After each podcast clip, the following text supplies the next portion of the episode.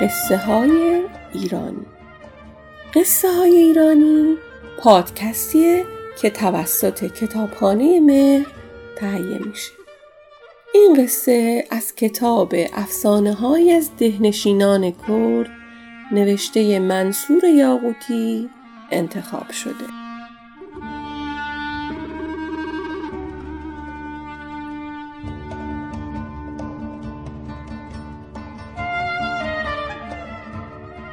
قصه کپکو باز در دره باصفایی باز و کپکی با هم پیمان دوستی و برادری بستن. باز قول داد که کاری به کار کپک نداشته باشه.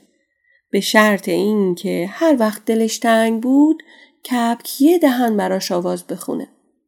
کپک خوشحال از این پیمان قول داد که دلتنگترین ترانه هاشو به هنگام دلتنگی و شادمانه ترین ترانه هاشو به وقت شادی برای باز بخونه. چند روزی گذشت. غروب ها برمیگشتن و پناهگاهی پیدا می‌کردن و میخوابیدن. و هوا که گرگ و میش می‌شد سر به دامن دشت و صحرا می نهادن و پی آب و دونه می‌رفتن. کپک به دنبال تخم گیاه و باز پی شکار گنجشک و موش.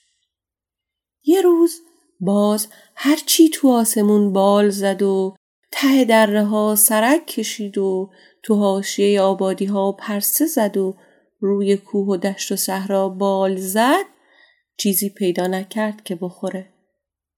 یه جا یه موش چاقی دید اما تا خواست بهش حمله کنه موش زیرک تو لونش مخفی شد. یه جای دیگم دنبال یه کبوتری گذاشت که کبوتر راهش رو به سوی آبادی کچ کرد و زیر سقف خونه قایم شد.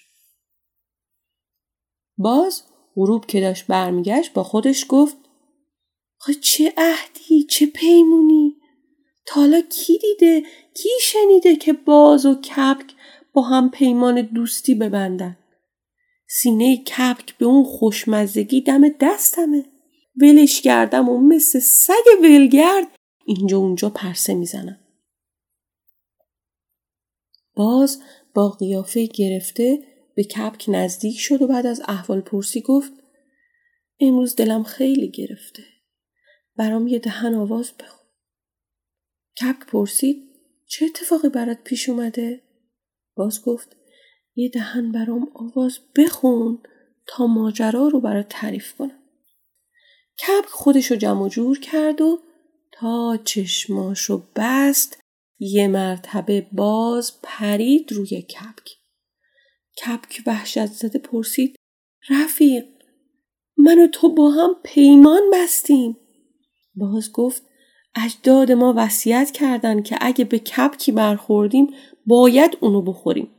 من نمی‌تونم وصیت اجدادم رو فراموش کنم. کپک که زیر پنجه باز گرفتار شده بود فکری کرد و گفت ای رفیق اجداد ما وصیت کردن که ما باید تومه بازها بشیم.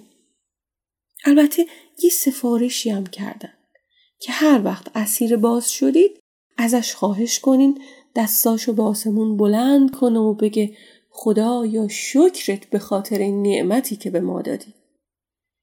باز گفت عیبی نداره.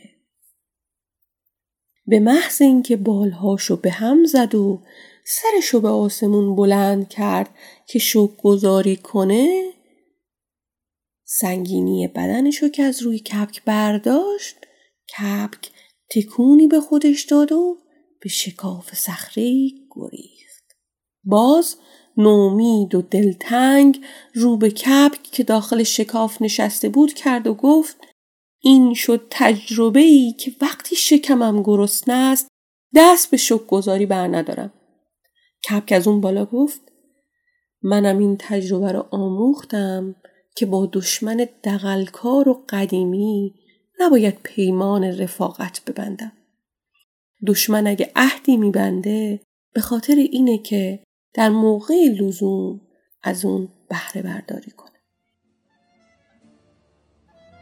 قصه ما به سر رسید کلاقه به خونش نرسید